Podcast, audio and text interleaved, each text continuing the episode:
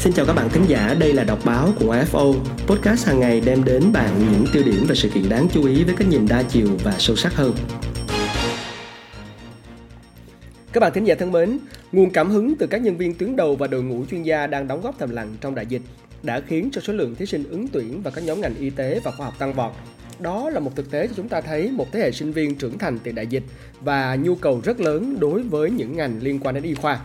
Trên báo Tuổi Trẻ cuối tuần, số ra tuần này có hàng loạt những bài viết rất đáng chú ý ở trong chuyên trang vấn đề sự kiện và bắt đầu từ hôm nay, chúng tôi sẽ bắt đầu chuyển đến quý vị các bạn những bài viết rất đáng chú ý trên tờ Tuổi Trẻ cuối tuần này.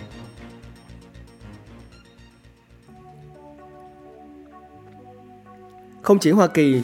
dữ liệu từ các quốc gia khác như Canada, Vương quốc Anh và Úc đều cho thấy nhu cầu trở thành y bác sĩ tăng vọt ở mức sấp xỉ 20% so với năm ngoái. Điều này sẽ phần nào khiến mức độ cạnh tranh giữa các thí sinh căng thẳng hơn vì số chỉ tiêu tuyển sinh cho y tá hay bác sĩ thì đều chỉ có giới hạn. Tại Pháp, mặc dù không có báo cáo chính thức về số lượng hồ sơ đăng ký vào ngành y trong năm nay, nhưng theo lời của một giáo sư, bác sĩ tại Đại học Y Paris, số lượng sinh viên phổ thông nộp đơn vào trường y tăng. Các sinh viên sau khi thi nội trú có xu hướng đăng ký vào khoa hồi sức cấp cứu. Tháng 3 năm 2021, Bộ trưởng Bộ Y tế Pháp Olivier Véran thông báo tăng 2.000 suất đào tạo y khoa cho năm học 2021, nâng chỉ tiêu lên xấp xỉ 15.000 sinh viên, được vào năm thứ hai, bao gồm có cả đào tạo bác sĩ, nha sĩ, dược sĩ và hậu sinh. Chỉ tiêu nâng lên đồng nghĩa với việc cánh cửa trở thành bác sĩ được mở rộng hơn vì học sinh phổ thông hoặc học sinh các ngành khác được nhận vào năm nhất y khoa ở Pháp khá dễ dàng. Quan trọng hơn cả là họ có thể vượt qua được kỳ thi căng thẳng đến phát khóc khi hết năm thứ nhất để tiếp tục theo đuổi con đường y khoa hay không. Tôi tự hỏi liệu những nhiệt huyết ban đầu này của các tân sinh viên y khoa có bị hao hụt đi phần nào khi các em phải đối mặt với những khó khăn và căng thẳng trong nghề nghiệp. Trong 3 tháng đầu năm 2021, nước Pháp đang đối mặt với làn sóng đại dịch Covid-19 lần thứ hai. Đã có tới 5 bác sĩ nội trú tự tử. Chưa rõ nguyên nhân có liên quan tới những căng thẳng do quá tải vì công việc trong đại dịch hay không. Song những lý do đã biết cũng khiến chúng ta sửng sốt. Một bác sĩ nội trú làm việc trung bình 58 giờ một tuần so với 48 giờ theo quy định hơn 70 giờ đối với các bác sĩ phẫu thuật và 2 đến 3 ca trực 24 giờ mỗi tuần.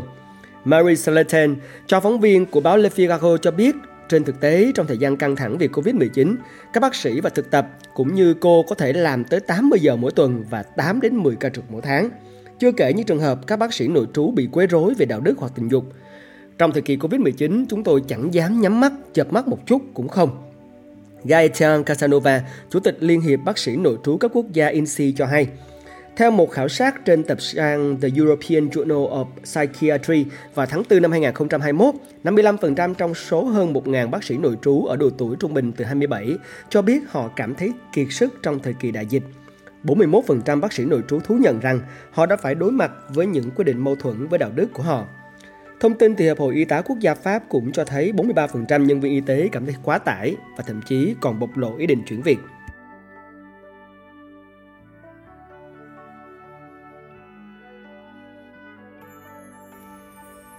Kể từ khi đại dịch bùng phát, đội ngũ y bác sĩ tại Pháp đã không ít lần xuống đường biểu tình để kêu gọi chính phủ quan tâm hơn tới những người mà chính phủ ca ngợi là những người hùng thầm lặng ở tuyến đầu. Các nhân viên y tế khẩn thiết yêu cầu được tăng lương, được cải thiện điều kiện làm việc cũng như tăng cường nhân viên y tế. Không chỉ ở Pháp, ngay cả Hoa Kỳ cũng nhìn thấy tới 60% y tá và 20% bác sĩ bộc lộ mong muốn nghỉ việc hay nghỉ hưu sớm do không chịu nổi áp lực từ đại dịch. Đây có lẽ là một trong những hậu quả mà Covid-19 gây ra cho hệ thống y tế khắp toàn cầu. Đại dịch trong suốt 2 năm qua đã khiến nhiều vấn đề trở nên sáng tỏ hơn bao giờ hết. Xã hội nào, bất kể giàu nghèo, đều cần tới những bệnh viện và đội ngũ nhân viên y tế tốt và đảm bảo không chỉ về chất lượng mà còn cả số lượng.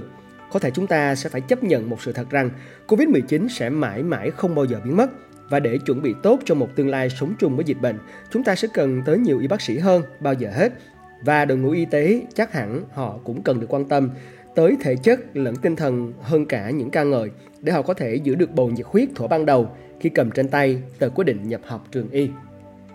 Các bạn thân mến, đây là một bài viết à, trên à, chuyên trang vấn đề và sự kiện của tác giả Ngô Thị Phương Lê. Bài viết đưa ra một dấu hỏi rất lớn về nhiệt huyết ban đầu là tốt, nhưng còn sau đó à, đề cập đến những hỗ trợ và những chính sách đối với những sinh viên ngành y, đặc biệt là trong bối cảnh chúng ta có thể sẽ phải chấp nhận sống chung với Covid-19 lâu dài và ở những chương trình tiếp theo, chúng tôi sẽ tiếp tục giới thiệu đến các bạn chủ bài viết này trong chương trang vấn đề sự kiện của tờ tuổi trẻ cuối tuần. Bài viết liên quan đến những câu chuyện của các sinh viên ngành y và sự hấp dẫn ngành y và việc à, đáp ứng được các cái chỉ tiêu của ngành y dược trong thời kỳ hậu Covid-19.